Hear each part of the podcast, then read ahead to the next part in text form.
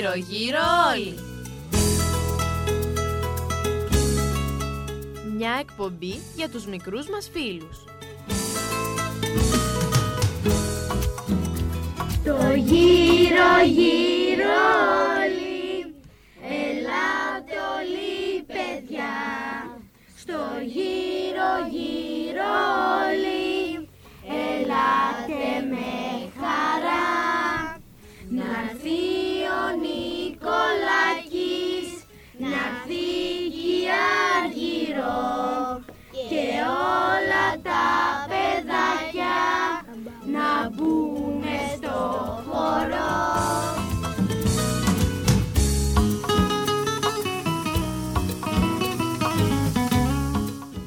Επιμελούνται και παρουσιάζουν η Ελένη και η Αργυρός Σεργάκη.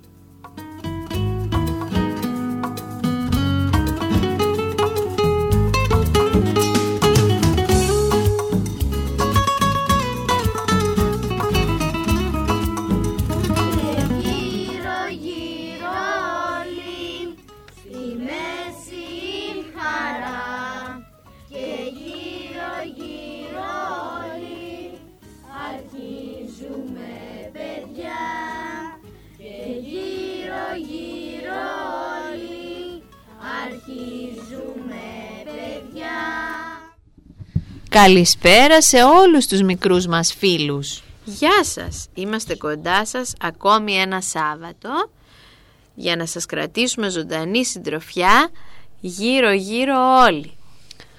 28 του Ιανουαρίου είμαστε σήμερα εδώ ζωντανά κοντά σας και μπορείτε να πάρετε τηλέφωνο να μας πείτε τα νέα σας, πώς περάσετε αυτή την εβδομάδα αν είστε χαρούμενοι που τη Δευτέρα δεν θα έχει σχολείο και αν ξέρετε και τι γιορτάζουμε τη Δευτέρα που δεν θα έχει σχολείο όλα αυτά λοιπόν πάρτε να μας πείτε στο 28210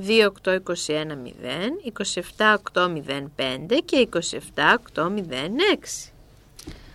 Πάμε όμως να γνωρίσουμε τα παιδιά που έχουμε εδώ κοντά μας. Γεια σας, με λένε Αγάπη. Πόντιπε και εντορία μου είναι ο Άγιος Χριστοφόρος. Καλώς την αγάπη. Αγάπη, ξέρεις γιατί δεν θα έχουμε σχολείο τη Δευτέρα; Γιατί γιατράζονται τρεις ιεράρχες.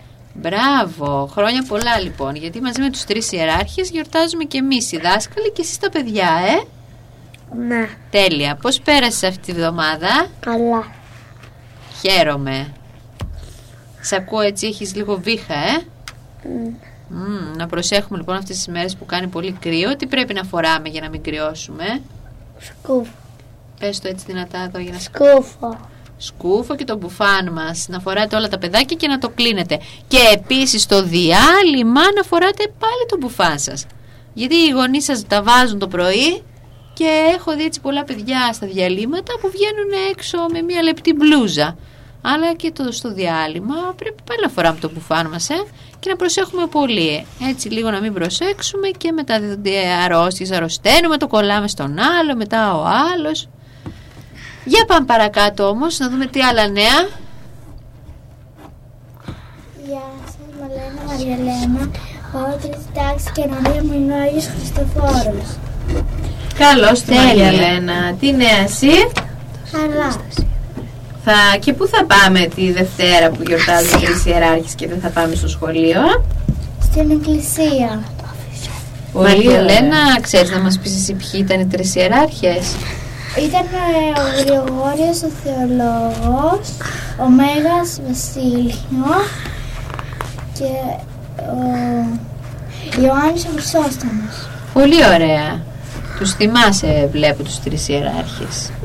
Τέλεια. Σε λίγο θα πούμε και διάφορα κάποια λόγια για αυτούς. Μείνετε συντονισμένοι. Πάμε και στην Πάμε να επόμενη γνωρίσουμε και φίλη την άλλη μας. φίλη. Έλα φίλοι, περιμένουν από το σπίτι να σε ακούσουνε. Εγώ την προηγούμενη φορά που δεν μας είπες το όνομά σου, περίμενα να σε ακούσω. Θα το πεις σήμερα; Κορίτσια, θέλετε να το πείτε εσείς; Ποια φίλη μας είναι εδώ που είναι ντροπαλούλα; Η Αναστασία Ωραία. το πάει παιδικό και είναι συνέχιση Χριστοφόρος. Ωραία, εντάξει. Λοιπόν, πάμε όμως να... Άμα θέλει σε λίγο μπορεί να μας συστηθεί. Πάμε να αρχίσουμε, μείνετε συντονισμένοι. Έχουμε και ποίηματα για τους τρεις ιεράρχες, να σας πούνε τα κορίτσια. Αλλά να ξεκινήσουμε πρώτα με τη γιορτή των τριών ιεραρχών και γιατί είναι πολύ σημαντικό. Και εμείς που είμαστε μια παιδική εκπομπή θα έλεγα ότι και εμείς γιορτάζουμε εδώ με τους τρεις ιεράρχες. Βέβαια. Και όλοι οι φίλοι μας που νιώθουν παιδιά μαζί μας. Βεβαίως. Και όλοι χρειαζόμαστε λίγο από τη σοφία τους ε, για να φερόμαστε σοφά, να συμπεριφερόμαστε όμορφα, να προσπαθούμε ακόμα και αν δεν είμαστε τόσο μορφωμένοι όσο οι τρεις ιεράρχες ε, να μην παρασυρώμαστε από άλλους. Για πάμε όμως λίγο να πούμε δύο λόγια για τη γιορτή αυτή που αρχίζει με ένα όνειρο. Βρισκόμαστε περίπου στον 11ο αιώνα μετά Χριστόν, στην Κωνσταντινούπολη. Εκεί οι χριστιανοί άρχισαν να τσακώνονται μεταξύ τους. Είχαν χωριστεί σε τρεις μερίδες. Τους βασιλίτες, τους γρηγορίτες και τους Ιωαννίτες. Η πρώτη μερίδα οι βασιλίτες θαύμαζαν σαν πιο μεγάλο πατέρα της Εκκλησίας το Μέγα Βασίλειο. Έλεγαν ότι αυτός είναι ο σπουδαιότερος γιατί ήταν σοφός και σκητικός. Η άλλη μερίδα οι Γρηγορίτες θαύμαζαν σαν πιο μεγάλο πατέρα της Εκκλησίας το Γρηγόριο. Αυτός έλεγαν είναι ο σπουδαιότερος πατέρας γιατί ήταν ευγενής και ευαίσθητος θεολόγος. Και η επόμενη μερίδα οι Ιωαννίτες θαύμαζαν σαν πιο μεγάλο πατέρα της Εκκλησίας τον Ιωάννη και έλεγαν ότι αυτός είναι ο σπουδαιότερος πατέρας γιατί ήταν γλυκύτατος στο λόγο και μεγαλύτερος ρήτορας. Και όχι μόνο υπήρχαν αυτές οι τρεις μερίδες στην Κωνσταντινούπολη αλλά και τσακώνονταν μεταξύ τους αν είναι δυνατόν. Αντί να κοιτάξει ο καθένας να αναδείξει τα καλά στοιχεία του πατέρα που θαύμαζε προσπαθούσε να βάλει αυτόν τον πατέρα πάνω από τον άλλο. Και πολλές φορές αγρίευαν και οι χριστιανοί των διαφόρων μερίδων. Ε. Πώς πολλές φορές μπορούμε αλήθεια ε, και εμείς οι χριστιανοί να ξεφύγουμε και να τσακωνόμαστε. Που ο Χριστός μας δεν δίδαξε αυτό. Την εποχή εκείνη ζούσε και κάποιος Άγιος Επίσκοπος. Ο Άγιος Ιωάννης Επίσκοπος Ευχαΐτων αυτός θλιβόταν πάρα πολύ βλέποντας αυτή την κατάσταση των χριστιανών γιατί εκτιμούσε και αγαπούσε και τους τρεις πατέρες και δεν ήθελε να είναι χωρισμένοι χριστιανοί σε τρία χωριστά στρατόπεδα και ιδιαίτερα να τσακώνονται. Μια νύχτα λοιπόν εκεί που κοιμόταν είδε ένα όνειρο, το όνειρο που σας είπα ότι ξεκινάει η ιστορία με αυτό. Είδε να έρχονται από ψηλά οι τρεις ιεράρχες, ο Μέγας Βασίλειος, ο Γρηγόριος ο Θεολόγος και ο Ιωάννης ο Χρυσόστομος. Τα πρόσωπά τους ήταν ολοφώτινα έρχονταν από τον ουρανό, από τον παράδεισο. Και ήταν εκεί τρεις ενωμένοι και αγαπημένοι, δεν τσακωνόταν. Αλλά ήταν κάπως θλιμμένοι στο πρόσωπό τους. Και έτσι όπως εμφανίστηκαν λένε στον επίσκοπο Ιωάννη των Ευχαΐτων. Όπως βλέπεις είμαστε κι εμείς τρεις. Αλλά είμαστε μαζί, ενωμένοι στον ουρανό. Τίποτα δεν μας χωρίζει. Δοξασμένοι κι τρεις κοντά στην τρισίλιο θεότητα. Όπως ενωμένοι είμαστε στον ουρανό, έτσι ενωμένοι θέλουμε να είμαστε και στη γη. Να βρεις λοιπόν τους χριστιανούς που τσακώνονται για το όνομά μας και να τους πεις να μονιάσουν. Να σταματήσουν οι φιλονικίες και να είναι αγαπημένοι. Αυτά είπαν τρεις ιεράρχες και εξαφανίστηκαν. Ο Ιωάννης ο τον ξύπνησε και έκανε όπως ακριβώς του είπαν. Κάλεσε τους χριστιανούς και τους είπε την επιθυμία των Αγίων. Κι ύστερα όρισε και μία μέρα να τιμούνται και οι τρεις ιεράρχες μαζί. Και η μέρα αυτή είναι η 30η Ιανουαρίου. Μεθαύριο, φέτος πέφτει Δευτέρα, όπως είπαμε. Το, το Γενάρη γιορτάζουν όμως και οι τρεις ιεράρχες μεμονωμένα, ξεχωριστά. Γι' αυτό διαλέξαμε και τον Γενάρη για να γιορτάσουν όλοι μαζί. Όπως ξέρετε, ο Μέγας Βασίλειος γιορτάζει την Πρωτοχρονιά, την 1η Ιανουαρίου. Ε, ο Άγιος Γρηγόριος ο Θεολόγος γιορτάζει στις 25 Ιανουαρίου. Και στις 27 Ιανουαρίου γιορτάζουμε την ανακομιδή των λιψάνων του Αγίου Ιωάννου του Χρυσοστόμου. Γι' αυτό σκέφτηκε ο Άγιος Επίσκοπος Ιωάννης ο Ευχαΐτων μια που και οι τρεις γιορτάζουν μέσα στο Γενάρη ασφραγίζεται αυτός ο μήνας με την κοινή γιορτή τους, με την κοινή γιορτή των τριών ιεραρχών.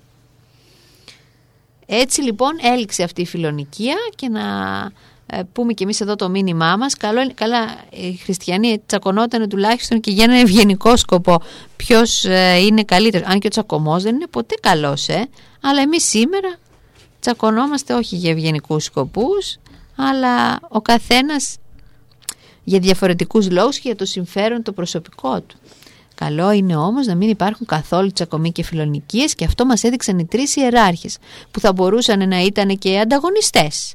Επειδή και οι τρεις ήταν πολύ μορφωμένοι, να λέει ο ένας εγώ έξερα πιο πολλά, όχι εγώ, όχι εγώ. Αντίθετα ήταν σύμμαχοι και φίλοι όπως θα δείτε. Για πάμε λίγο να δούμε στους βίους τους για να καταλάβετε καλύτερα.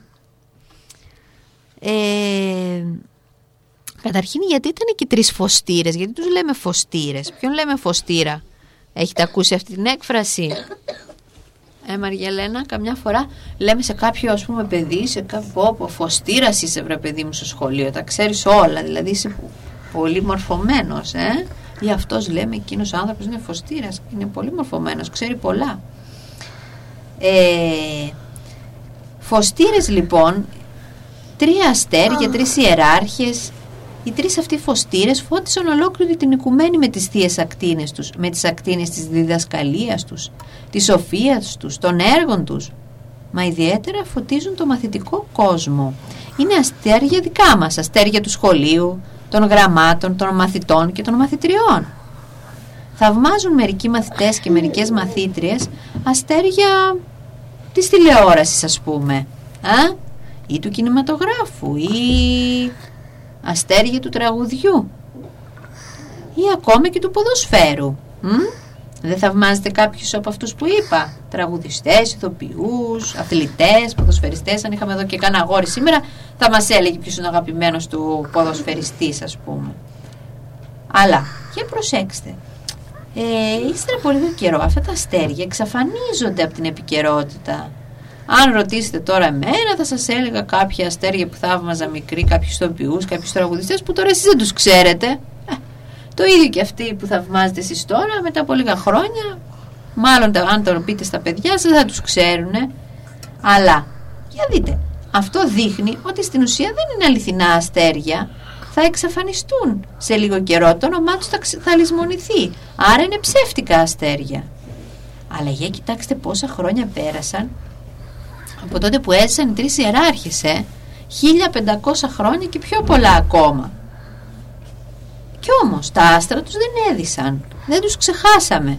Το φως τους δεν εξαφανίστηκε ή τουλάχιστον προσπαθούμε να μην τους ξεχάσουμε και να κάνουμε εδώ πάλι μία ανοίξη. Πολλά παιδιά λένε «Α, ωραία, αύριο θα κοιμηθώ, δεν έχω σχολείο, δεν πάω». Και οι γονείς και εμείς φυσικά με τη σειρά μας λέμε σιγά τώρα, πού να τρέχουμε τα παιδιά μας για τους τρεις ιεράρχες. Α κοιμηθούμε λίγο. Τι να τρέχουμε εδώ και στο σχολείο. Ξέρουμε να τρέξουμε στο σχολείο για διάφορους άλλους λόγους να τρέξουμε όμως για τους τρεις ιεράρχες το ξεχνάμε. Α, λέμε, δεν είναι. Ε, τότε, σε λίγο καιρό θα μας πει και ο υπουργός, καταργήστε και αυτή τη γιορτή, αφού κανείς δεν πάει και θα καταργηθεί η γιορτή των τριών ιεραρχών, αν δεν πάμε όλοι λοιπόν τη Δευτέρα να ξυπνήσουμε, ε; να πάμε στην εκκλησία μαζί με τους δασκάλους μας, να κοινωνήσουμε, να τιμήσουμε αυτά τα αστέρια. Να, να αγωνιστούμε και για αυτούς όπως και αυτοί μας έδωσαν πολύ σπουδαίες διδασκαλίες που τις έχουμε και σήμερα. Ε, επειδή λοιπόν τόσα και τόσα χρόνια όλα αυτά τα παιδιά και εμείς όταν ήμασταν παιδιά και οι παππούδες μας πήγαιναν και τιμούσαν τους τρεις ιεράρχες στην εκκλησία και έχουν μείνει τα ονόμαστά τους πασίγνωστα ε, σε όλα τα ορθόδοξα δημοτικά σχολεία, γυμνάσια, λύκεια και πανεπιστήμια τιμάμε αυτή τη μέρα της γιορτής τους. Ε, μην γίνουμε εμείς αυτή η γενιά που δεν θα τους θυμίσουμε, να τους θυμηθούμε παιδιά. Τρεις λοιπόν δεν είναι πώς θα τους τιμήσουμε. Ας δούμε λίγο τις πηγές από που ξεπήγησαν, από που βγήκαν οι τρεις ιεράρχες. Ε. Ε, καμιά φορά όταν διψασμένος σε κάποιο βουνό βρίσκεις γάργαρο νερό βάζεις έτσι να τις χούφτες σου ε και ρουφάς και ευχαριστιέσαι από κάποια πηγή, αλλά αν, αν διψάσει κιόλας και έχεις κάνει και δρόμο στο βουνό, ακόμα πιο πολύ. Και να λες, πω πω ρε παιδί μου, τι ωραίο νερό που βγαίνει μέσα από τα βράχια, από πού βγήκε; Και οι τρεις ιεράρχες παιδιά είναι σαν τα αγάργαρα κρυστάλλινα νερά. Έτσι τους υμνούμε και λέμε στην, στους ύμνους τους τους τρεις μεληρίτους ποταμούς της Σοφίας, λέμε στο τροπάρε που θα ακούσουμε Δευτέρα στην Εκκλησία, και ρουφάμε από το δροσερό νερό της διδασκαλίας τους. Μα πίσω από αυτά τα ποτάμια κρύβονται τρεις πηγές που είναι οι μητέρες τους. Αν κάποιες μητέρες δεν τους έφεραν στον κόσμο και όχι μόνο να τους φέρουν στον κόσμο αλλά να τους διαπαιδαγωγήσουν και σωστά. Τι είναι ανάραγε αυτό σωστά; Ο κάθε γονιός νομίζω ότι κάνει το καλύτερο για το παιδί του. Η Αγία Εμέλεια, η μητέρα του Αγίου Βασιλείου, είχε τέσσερα παιδιά που και τα τέσσερα παιδιά της έγιναν Άγιοι. Ανάμεσα σε αυτά η πρώτη της κόρη η Μακρίνα και φυσικά ο Μέγας Βασίλειος. Μια μητέρα λοιπόν που έδωσε όλα της τα παιδιά στο Θεό. Πηγή εκλεκτή ε, από όπου ανάβλησαν πολλά ποτάμια αγιότητας. Ύστερα η Αγία Νόνα ήταν η μητέρα του Αγίου Γρηγορίου που όταν ήταν ο Άγιος Γρηγόριος μικρό παιδάκι το πήρε μια μέρα και το γονάτισε μπροστά στα εικονίσματα και του είπε «Παιδί μου, σε έχω τάξει στο Θεό. Η επιθυμία μου είναι να υπηρετήσεις την Εκκλησία. Δώσ' μου, παιδί μου, αυτή την υπόσχεση». Και ο μικρός Γρηγόριος σηκώθηκε όρθιος και με δάκρυα στα μάτια έδωσε τη μεγαλύτερη υπόσχεση. «Μητέρα σου το υπόσχομαι, θα υπηρετήσω σαν πιστός δούλος στον Κύριό μας». Είδατε, τι ωραία. Εδώ η ίδια του η μητέρα τον έταξε λέει στο Θεό τον παρακάλεσε να υπηρετήσει τον Θεό. Εμείς πάμε σήμερα τα παιδιά μας μια φορά στην εκκλησία, όχι πόσο μάλλον να τα τάξουμε για να υπηρετήσουν το θέλημα του Θεού. Και η τρίτη πηγή, η Ανθούσα, η μητέρα του Αγίου Ιωάννου του Χρυσοστόμου, που έμεινε 20 χρονών χείρα, πολύ μικρή, αλλά παρέμεινε πιστή στην ανατροφή του μονάκριβου παιδιού της. Έναν τον είχε, και όμως τον έδωσε στην υπηρεσία του Χριστού και της Εκκλησίας, ε; Να παραδειγματιστούμε κι εμείς οι γονείς από την Αγία Ανθούσα, που δεν είχε άνδρα και έμεινε μόνη της. Αλλά θυσία στην προσωπική της ζωή για το παιδί της. Εμείς σήμερα τι κάνουμε; Χωρίζουμε, ξαναπαντρευόμαστε που έχουμε και άνδρα και έτσι δημιουργούμε μεγάλα προβλήματα στα παιδιά μας. Βλέπουμε λοιπόν ότι από πού γεννήθηκαν οι τρεις σπουδαίοι ιεράρχες, από σπουδαίους γονείς, από σπουδαίες μητέρες. Τα... Πώς η Εκκλησία τιμάει τους τρεις ιεράρχες; Τον Μέγα Βασίλειο τον χαρακτήρισε ουρανοφάντορ.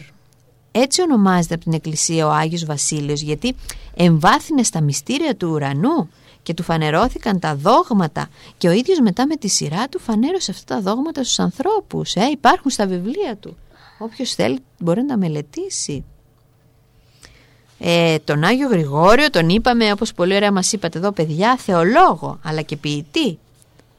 Έτσι από την εκκλησία ονομάζεται ο, ο Γρηγόριος θεολόγος γιατί έκανε τους περίφημους πέντε θεολογικούς λόγους και ποιητής γιατί έγραψε πόσα ποίηματα νομίζετε, μεγάλα χριστιανικά. Ένα, δύο, όχι, 407. Στη μέση Μαριέλενα έπεσες. 407 μεγάλα χριστιανικά ποίηματα. Ευαίσθητη ψυχή, συναισθηματικός χαρακτήρας. Διατύπωνε σε ποίηματα τα αισθήματα της ψυχής του. Τα μεγάλα θεολογικά νοήματα. Και βέβαια τον Ιωάννη τον ονόμασε, πες το, Χρυσόστομο, Χρυσορήμο, Χρυσορόα. Έτσι ονομάστηκε γιατί όταν άνοιγε το στόμα του να κηρύξει... Ναι, Μαριαλένα. Ήθελα να πω και έτσι για τον Θεολό. Α, να τελειώσουμε με το Χρυσόστομο. Ε, ονομάστηκε Χρυσόστομος γιατί όταν άνοιξε το, άνοιγε το στόμα του για να πει το λόγο του Θεού να κηρύξει, λες και έτρεχε χρυσάφι από το στόμα του. Τα, τα λόγια του ήταν πιο πολύτιμα ακόμα και από χρυσάφι και διαμάντι. Ορίστε, πες και εσύ τι ήθελες να πεις. Τα ποίηματά του ήταν μικρά ή μεγάλα; Μεγάλα, μεγάλα χριστιανικά ποίηματα ήταν.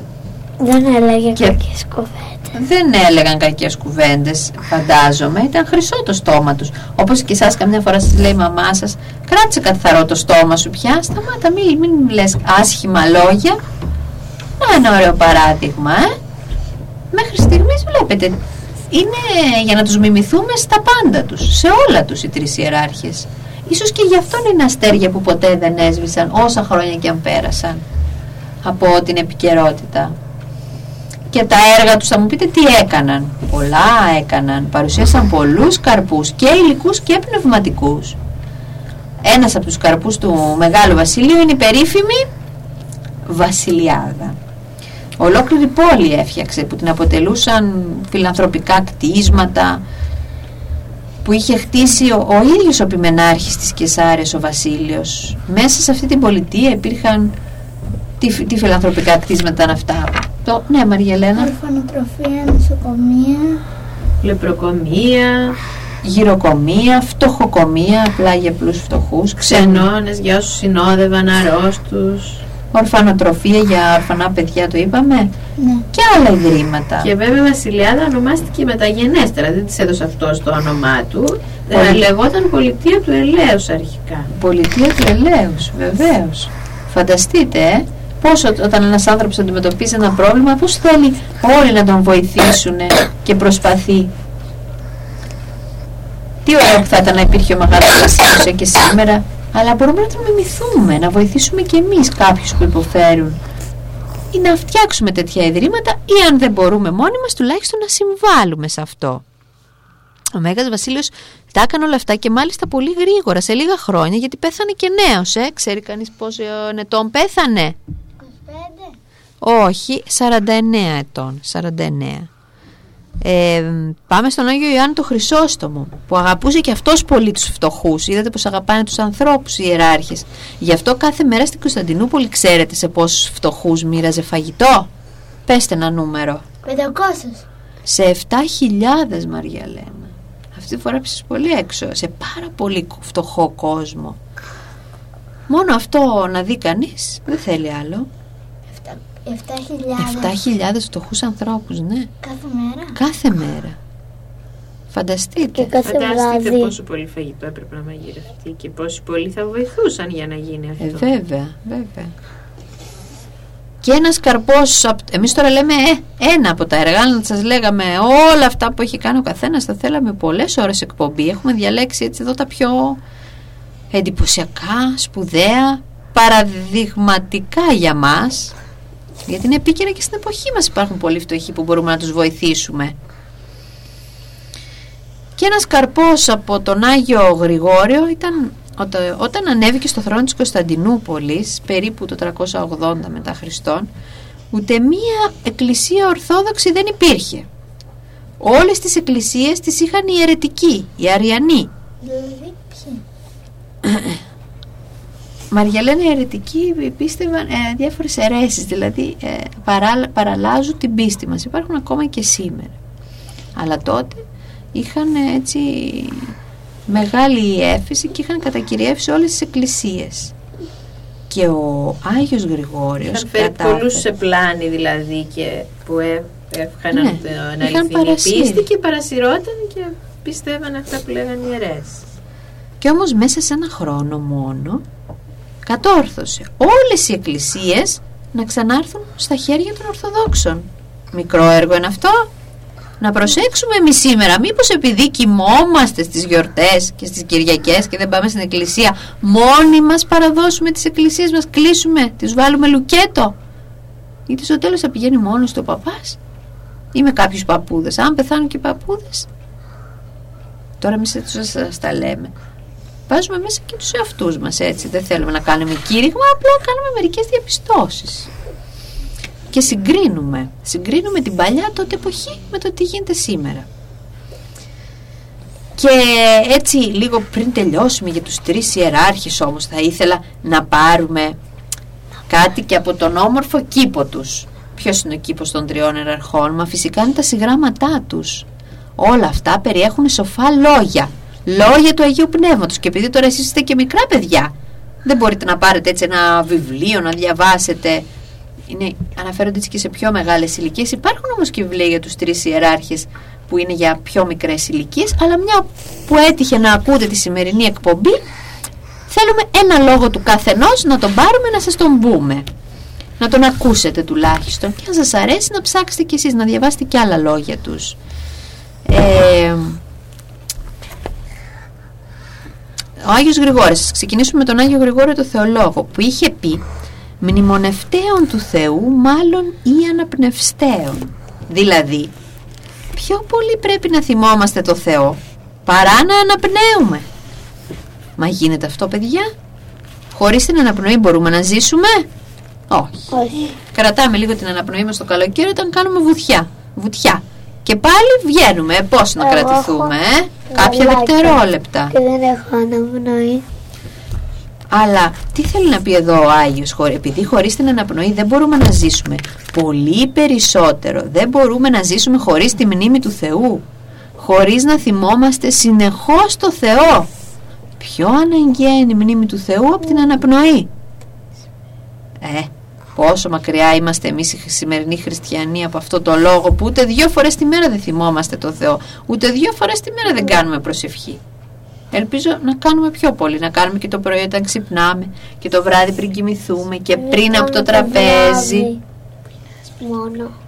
Πρέπει λοιπόν να τις κάνουμε πιο πυκνές τις προσευχές και να το θυμόμαστε κάθε φορά που α, παίρνουμε μια ανάσα. Αυτό έχει πει ο Άγιος Γρηγόριος. Όσον αφορά τον Άγιο Βασίλειο, θα πάρουμε ένα λόγο του για τους μαθητές, μια που κι εσείς είστε όλοι μαθητές εδώ.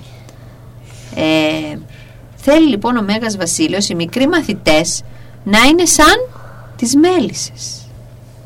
Να τι λέει κατά πάσαν των μελισσών την εικόνα των λόγων ημών μεθεκταίων. Δηλαδή, όπως οι μέλισσες διαλέγουν από τα άνθη, έτσι κι εσείς να διαλέγετε από αυτά που διαβάζετε. Και βλέπετε θα βάζαμε σήμερα. Σε παλιά τα χρόνια δεν, υπήρχαν, δεν υπήρχε εικόνα, τώρα πιο πολύ βλέπουμε παρά διαβάζουμε. Να κρατάμε λοιπόν τα καλύτερα και τα ωφελημότερα.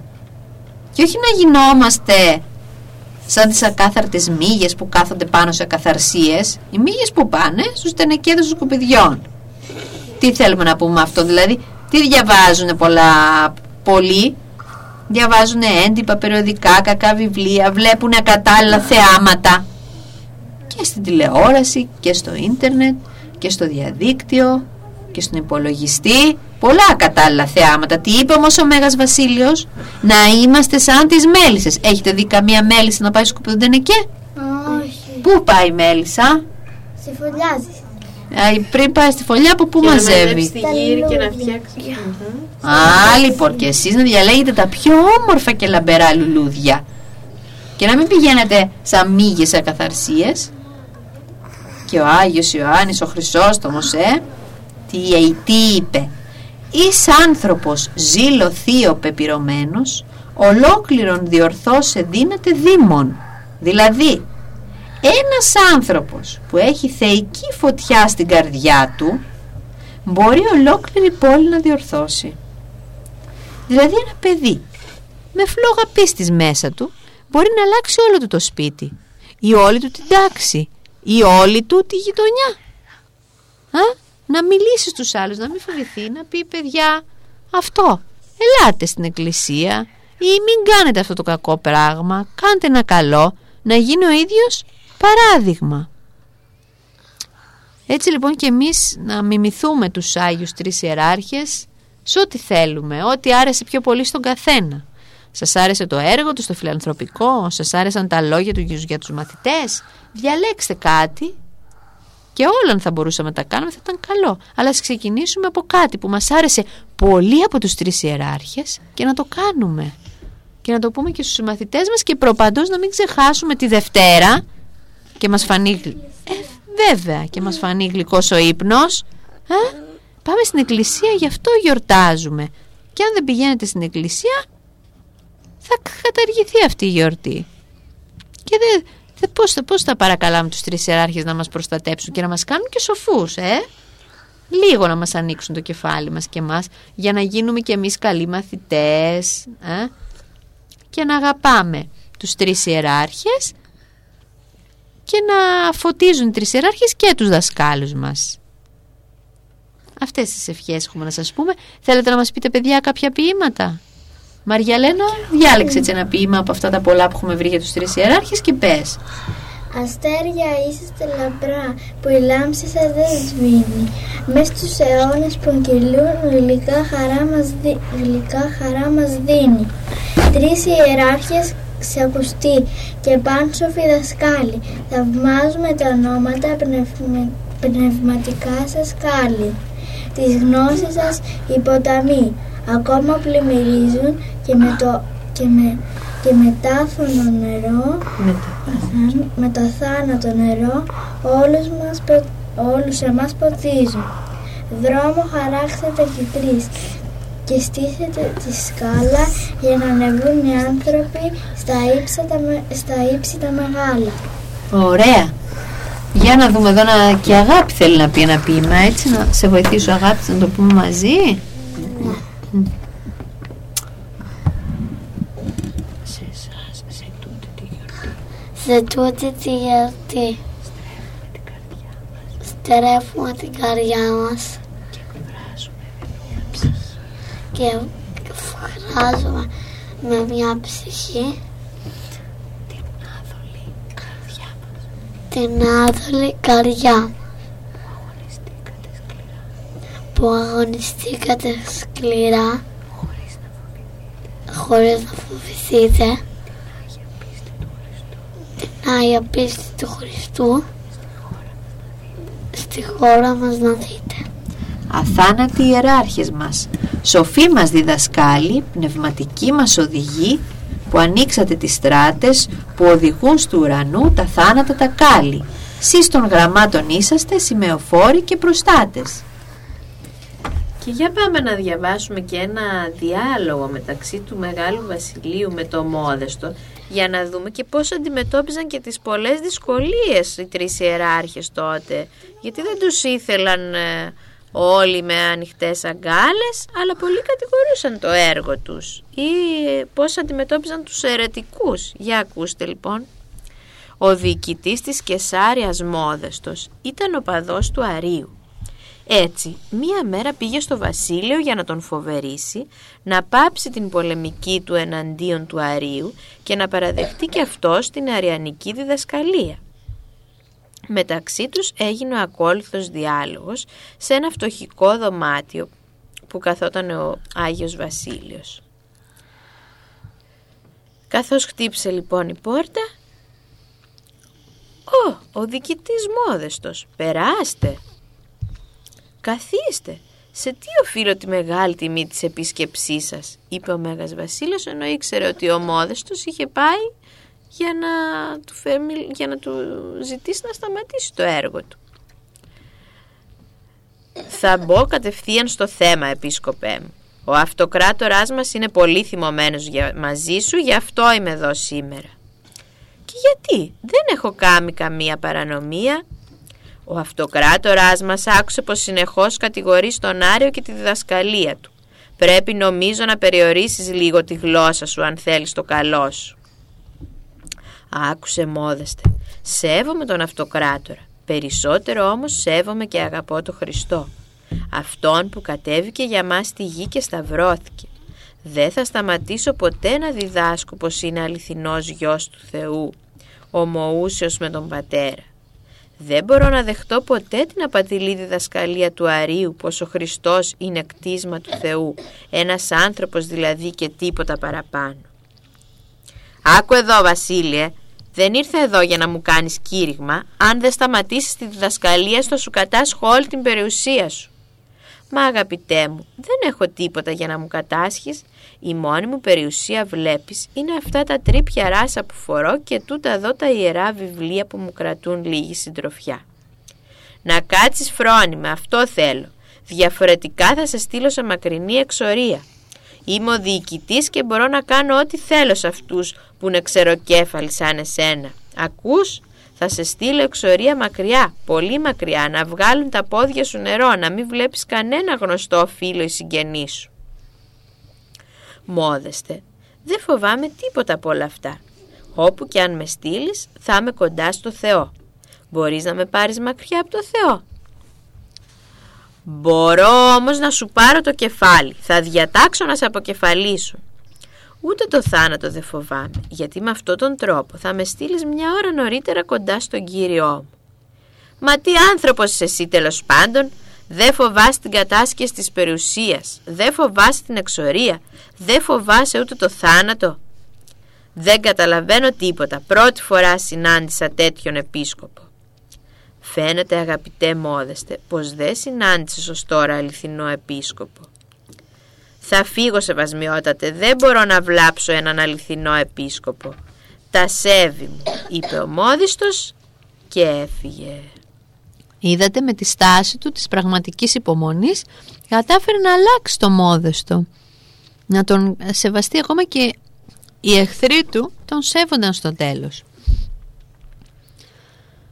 Να πούμε άλλο ένα πείμα έτσι για να ολοκληρώσουμε την ενότητα αυτή για τους τρεις ιεράρχες. Αφιερώσαμε το μεγαλύτερο μέρος της εκπομπής αλλά νομίζω το αξίζουν ε. παιδιά τι λέτε δεν ήταν πολύ ωραία αυτά που μας διδάσκουν. Των τριών ιεραρχών τη γιορτή. Ας γιορτάσουμε αδέλφια και πάλι. Στη θρησκεία μας είναι αυτή των γραμμάτων ημέρα μεγάλη. Των τριών ιεραρχών τη γιορτή. Ας γιορτάσουμε αδέλφια και πάλι. Είναι η μέρα ουράνια αυτή είναι η μέρα για μας η μεγάλη οι τρεις Άγιοι εδώ κάπου γυρνούν. Τα παιδιά με στοργή συντροφεύουν. Σ' όλα φως να χαρίσουν ποθούν, σ' όλα φως να χαρίσουν γυρεύουν. Και τα μάτια στραφούν ψηλά, στους δασκάλους της θείας Σοφίας και ας ψαλεί από χείλη πολλά, παναρμόνιος ήχος λατρείας. Και ας ζητήσουμε τώρα κι εμείς, από τα δώματα πάνω τα θεία, να σκορπίσουν στη γη και οι τρεις μια ναχτίδα από την Άγια Σοφία. Τη Σοφία αυτής στα γιοφός θα είναι ακίμητο μες στην ψυχή μας, θα είναι πάντα για μας θησαυρός και καλός οδηγός στη ζωή μας. Αμήν λοιπόν οι τρεις ιεράρχες να είναι καλός οδηγός της ζωής μας, να πάρουμε τα όμορφα μηνύματά τους, να τα εφαρμόσουμε και να μην τους ξεχνάμε και να υπενθυμίσουμε ότι μια πολύ ωραία γιορτή θα γίνει εδώ στο πολιτιστικό μας. Αντωνίου Γιάνναρη 2 αυθημερών τη Δευτέρα το απόγευμα. Στις 7 και μισή όπου θα προβληθεί ντοκιμαντέρ, θα βραβευτούν παιδιά που συμμετείχαν στο διαγωνισμό συγγραφής δοκιμίου προς τιμήν των τριών ιεραρχών και θα ακουστούν, όμορφα μουσικά ακούσματα από τη Σμύρνη ε, που κατάγονταν οι τρεις ιεράρχες και την Καπαδοκία. Και πάμε τώρα να διαβάσουμε και λίγο φρουτοπία για να κλείσουμε σιγά σιγά. Η Λουλού, ο Ανανίας από τη Χονολουλού εξυπηρετεί μια πελάτησα στη μπουτίκ φρουτίκ της. Για να δούμε. Έχετε τίποτα καλοκαιρινό για μπανάνες; Πώς δεν έχουμε; Ορίστε. Σιθρού μπανανοφλούδες. Τι νούμερο μπανανόφλουδα φοράτε εσείς; Έξι και μισό. Α, αυτή εδώ είναι στα μέτρα σας. Αλήθεια καλέ; Μήπως τα μάθατε για τις καραβίδες που εμφανίστηκαν εχθές το βράδυ στου δρό... στους δρόμους της φρουτοπίας; Αχ ναι το έμαθα. Έφυγαν λέει με κατεύθυνση τη θάλασσα των Σαργασών. Πώς το εξηγείτε αυτό το φαινόμενο; Δεν το εξηγώ, είναι μεταφυσικό. Θέλετε να δοκιμάσετε την μπανανόφλουδα; Μάλιστα, ε, πού είναι το δοκιμαστήριο; Εκεί, εκεί. Καλημέρα Μάτα, πώς από εδώ; Έμαθα ότι άνοιξες κατάστημα μόδας και είπα να ρίξω μια ματιά. Τι ωραία διακόσμηση! Αυτά εδώ καλέ τι είναι; Καρό παπηγιόν για, για καρότα. Και αυτά εδώ; Μεταξωτά που κάμισα για κρεμμύδια. Μήπως θέλεις καμία ντουζίνα για το βρασίδα σου; Απα Όλη μέρα από το πρωί ως το βράδυ που κάμισα σιδερώνω. Από καπελάκια τι έχεις; Α, ορίστε, καπελάκι από καπάκι οδοντόπαστας. Μικρό είναι. Από κουπάκι βελανιδιού μήπως; όχι, όχι, θα με κοντένει. Ε, τι θα έλεγες για καπελάκι από βαρύδις ζυγαριάς μανάβι; Ωραίο είναι, πλατήγυρο. Α, λίγο βαρύ όμως, τίποτα άλλο. Δεν έχεις καλή μου φίλη. Α, για να κοιτάξω, ναι. Φυσικά, φυσικά. Από ένα καπελάκι από αυγοθήκη. Νομίζω αυτό είναι η τελευταία λέξη της μόδας. Αυτό θα το πάρω. Α, τι ωραία σάρπα αυτή εδώ. Ε, είναι αποδείχτη, αποδείχτη του ψωνίσματος. Σου αρέσει; Χάρμα, θα πάρω το καπελάκι και τη σάρπα. Τίποτα άλλο; Ναι, μία τρίχα.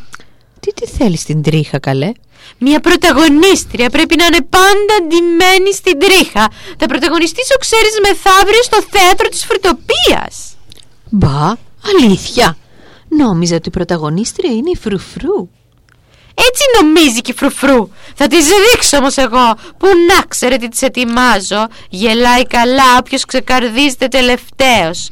Ξέρεις τι σκοπεύω να κάνω. Τι; Το βράδυ της πρεμιέρας. Ναι.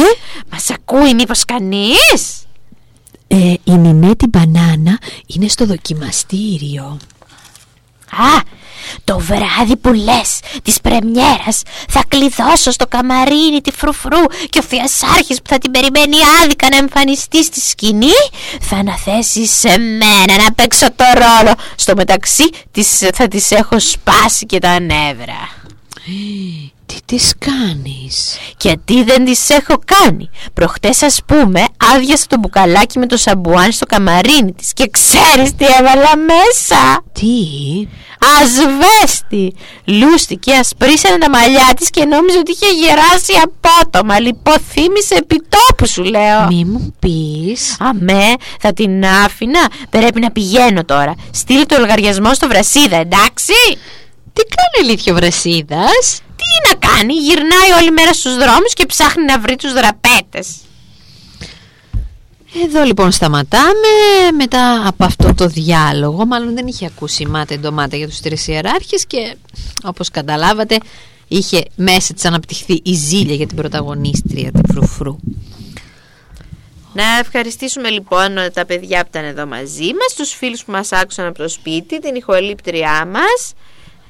Με αυτά και με αυτά πέρασε η ώρα μας. Να ευχηθούμε και πάλι χρόνια πολλά σε όλα τα παιδιά Και σε όλα τα σχολεία Ναι, Τους και- δασκάλους που γιορτάζουν σ- την ημέρα των τριών ιεραρχών. Και να δώσουμε ραντεβού το πρωί, είπαμε της ημέρας στην εκκλησία όλοι με τα σχολεία μας Και το απόγευμα εδώ στη γιορτή του πολιτιστικού μας. Να τιμήσουμε τους τρεις ιεράρχες. Μέχρι την άλλη φορά που θα μας ακούσετε. Ένα μεγάλο και δυνατό Γεια σας! Γεια σας!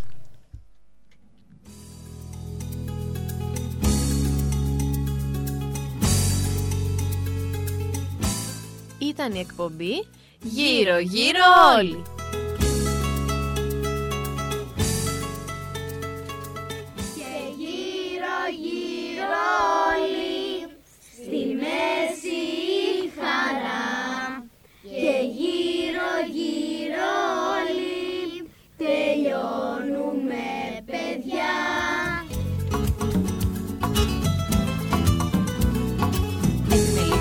παρουσίασαν Η Ελένη και η Αργυρός Σεργάκη. παιδιά, γεια σας παιδιά, γεια σας παιδιά και να είστε καλά. Γεια σας παιδιά, γεια σας παιδιά, γεια σας παιδιά, ως την άλλη τη φορά.